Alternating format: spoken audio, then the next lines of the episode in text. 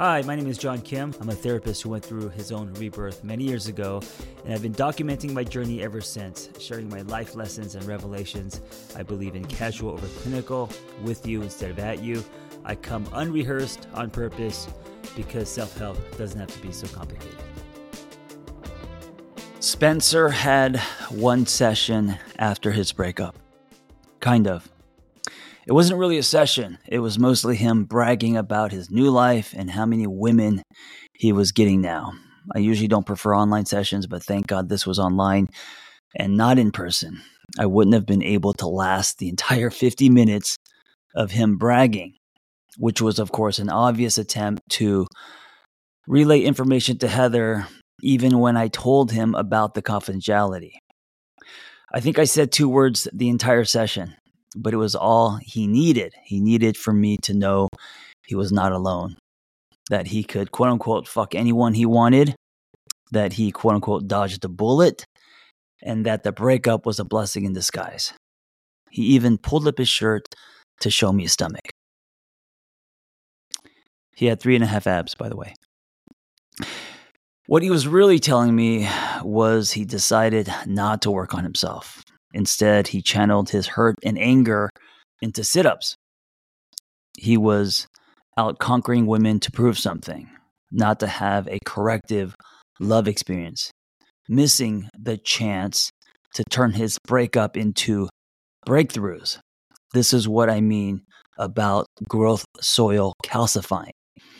If you don't run toward yourself, and by running toward yourself, I mean going on an inner journey, you will never grow, or at least now, because you are running away from yourself. And of course, many people do different things when it comes to running away from themselves. In this case, uh, Spencer, and by the way, that's not his real name, but Spencer, quote unquote, um, pulling women uh, as a way to numb, as a way to seek worth and validation outside of self. So the more he did this, the more he was disconnected and running from self, the more he was um, finding a temporary drug instead of going on an inward journey, which of course is uncomfortable, and you're sitting with self and you are working on um, the activation, the stuff that comes up, especially when we're single, you know, uh, the loneliness, the self doubt, all the what ifs, the playing back old stories. And of course, you're not living there, but um, investigating and just learning more about yourself. And I read you th- these case notes. I call case notes. Um, I share with you the story because uh, it's an example of someone, and I think many people can relate to this. I know um, I was like this many times during my singlehood journeys where instead of sitting with self, um, I would try to fill that void. Um, I, unlike Spencer, couldn't pull women, so I, I wish I could. Uh, I wish I could back then, but um, um, I tried. I tried. I got a little action, and uh, I, I poured myself into a lot of distractions. You know, and I think another piece to this is asking yourself, and by the way, it doesn't matter if you're single or not. This is uh, all of, you know, the whole single on purpose thing isn't just for people who are single, it's for anyone who wants to connect to themselves uh, first. When I said themselves, I was thinking, wait a minute, isn't it themselves? But then actually, it is themselves because there are different parts of us. And I remember when I was single, to decipher what I'm doing that is unhealthy and what I'm doing that is healthy. What am I doing to numb, to run, to distract? And what am I doing to connect, to explore, and to run towards self, right? And, and I think this is sometimes confusing. I think this is muddy. You know, sometimes we're not really sure. I mean, there's the obvious, like if you are doing drugs or drowning yourself in your addiction, right? That that uh, that obviously is running away from. That could be numbing. Um, but I don't think dating or uh, if you are, you know, um, being intimate or having sex with other people. I don't. I don't think that's necessarily unhealthy. I mean, you have to determine what what is unhealthy. Uh, in this case, with Spencer, um, that's all he was doing, and he was uh, avoiding honest conversations about self. So that's different. But you know, you could you could uh, be exploring your sexual needs when you're single. I think that's totally totally okay. I'm totally against um, shaming uh, what is it called? Slut shaming. So not just women, but but any gender, just kind of like slut shaming in general. Um, so as long as it is an empowering process, if whatever you want to explore that's honest to you, whether that is one night stands, um, I know for me, uh, because I've been in relationships for most of my life when I was single, um, one night stands. W- w- they were more prescribed for me. I wanted to explore in that way because I never, you know, had an amazing 20s in New York, going to social events and hooking up with people and exploring my, my myself and sexuality. I was in Los Angeles in long term relationships. So um, when I was quote unquote single on purpose, I, I wanted to kind of explore that. I didn't get far. I didn't I didn't get that far. I had a couple experiences. But um, you have to sit and, and and you have to be honest with yourself and ask yourself if it is good for you, you know? Um, the other thing I did was I spent a lot of time by myself. And I think this is important, even if you're in a relationship, you know, your connection to self. And what I did was um, I rode my motorcycle a lot. I went to the beach. I went running. Uh, I expressed myself creatively. So um, starting a blog, uh, you know, being active on social, just uh, getting involved in communities, and uh, being of service. That was that was a huge north star for me. Uh, is waking up and trying to be of service in some way. It, it's super empowering. Uh, and if you are single, uh, you could be experiencing a lot of loneliness. To combat that, to not feel so alone and and like you know driftwood in the world being of service not making it about you is is one way to kind of pull yourself out of the trenches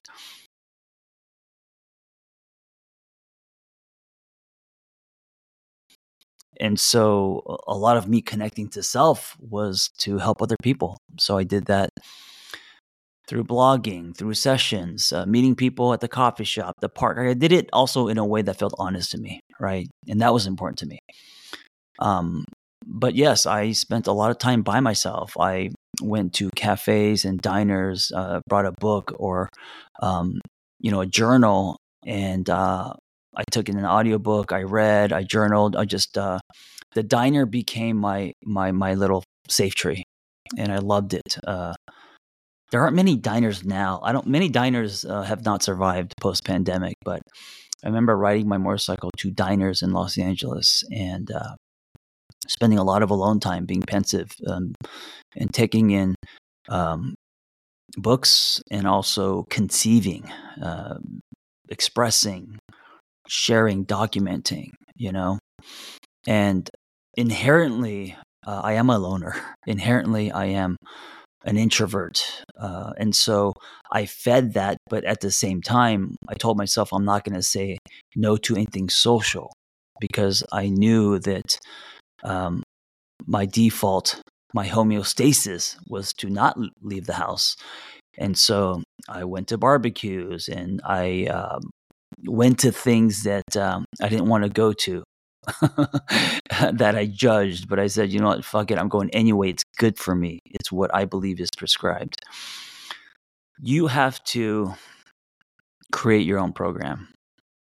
Um, and you have to be honest with yourself and you have to do things of course that feed your soul but also you got to do things that are uncomfortable you know i found fitness at 35 and it fed my soul and at the same time it was extremely comfortable because uh, i you know had never pushed my, my myself my body my mind in that way before um, but it was so good for me. It was so good for me to get out of the house, to meet some people, to bump chest and then do thrusters and burpees and you know on the drive home be really happy um, about pushing yourself harder than you thought you could. And those were kind of coins deposited into my self worth bank. And it was also proof that I didn't need to be in a relationship. I didn't need to love someone to feel good about self. I think also when we get into relationships, it's very easy to lose that because, of course, we want to, you know, s- spend our free time with our partner. And so it's important to take the runway when you're single to build a life and a structure and, a, and many habits that you carry onto um, your relationship when you find someone who you want to invest in. And don't negotiate those things. I mean, I still go on motorcycle rides by myself. I still um, work out every day, uh, except the weekends. I still do things like go on runs, and you know, I've, I got gotten into ice plunges and sauna, and those are usually uh, things I do by myself. And then, of course, I have dinners and I, you know, engage with my partner, and we've got family time and all that. Um, but the time spent alone, especially especially my creative expression. Um, that that is one of the things I value the most. Is uh, if I don't create space for me to be creative. So it doesn't matter if I'm writing a book, doing a podcast, uh, you know, um, videos on social media. It doesn't matter in, in in how that ripples outward. But if I'm not creative in some way, I my scales change color. They turn dull very fast. And I start swimming in my own shit. I start getting depressed. It's something I know that I need. It expands me. Um, so that's a non negotiable, right? So you got to know what you're not willing to negotiate. Uh, and then the other the other piece of this is um, to constantly be on an introspective inward inward journey. So reflecting on what is happening inside. So it's not just about expressing your feelings, but what is happening inside. You know, you're not just doing a lot of shit. You're not just distracting yourself by being busy. Um, but what is happening inside and how is that connected to the greater?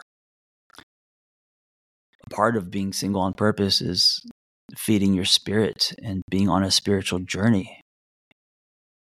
Big questions we ask ourselves about life and how we're connected and the meaning of this and purpose. You know, um, I recently turned 50 and it has hit me that life is short and to let go of some things and to forgive some people and to get busy not being obsessed with being busy you know?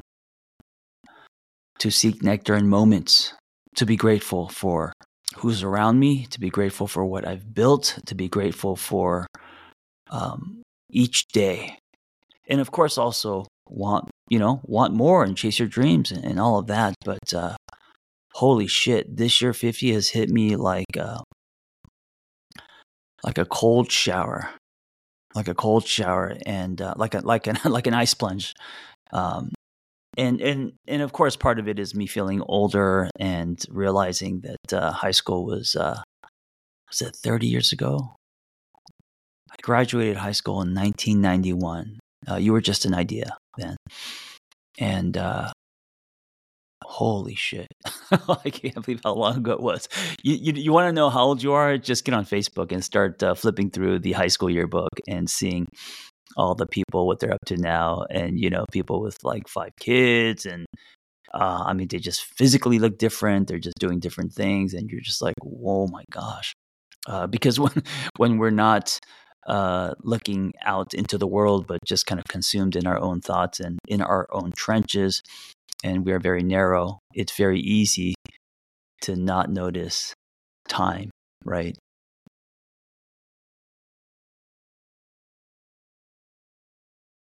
Anyway, um, the last point I want to make, and this the point of this podcast episode is that the growth soil and this is why I shared that story with you in the beginning. The growth soil when you are single can calcify.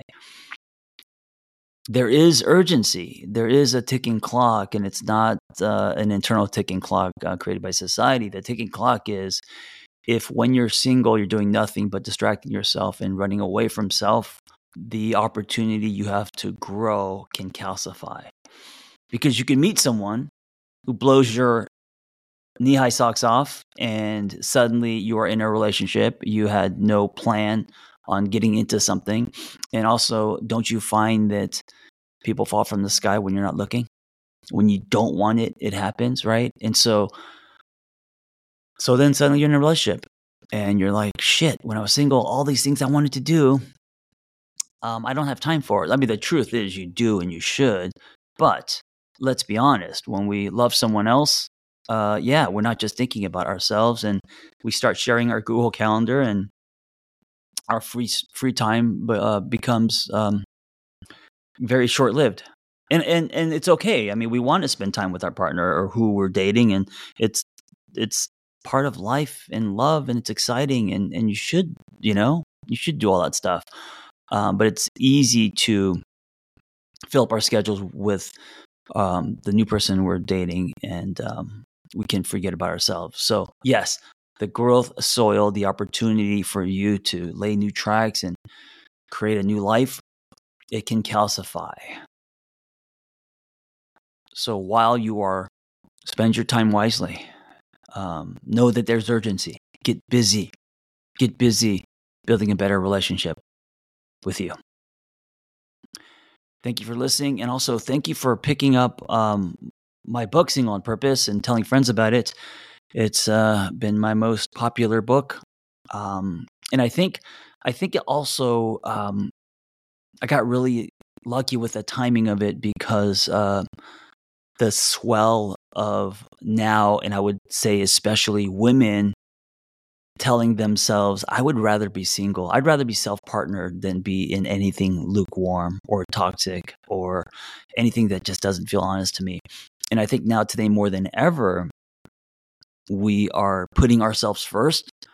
Uh, and I think that's why the book is hitting a nerve and, and people are picking it up. So uh, thank you for that. And all of that is great news. You know, I think um, the generation before us was the generation that stayed in relationships way too long, that did it for the kids, that traced uh, the old Norman Rockwell uh, painting, right? The Leave It to Beaver, the um, classic model of running toward the picket fence.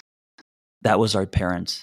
And, and also, I think part of me too, me being a, a 50 year old, I'm like right in between because I'm Gen X, so I'm post boomer, but not a millennial. So I kind of have one foot uh, in the old school ways and I have one foot in the new. And um, it's this generation, it's millennials who um, I think have finally taken that painting down. Not just taking it down, but fuck, they're kicking, um, they're kicking a hole in the painting and saying, no, we want to live differently. We have learned by watching our parents that the picket fence has splinters. it's an exciting time. Thank you for listening. Be well.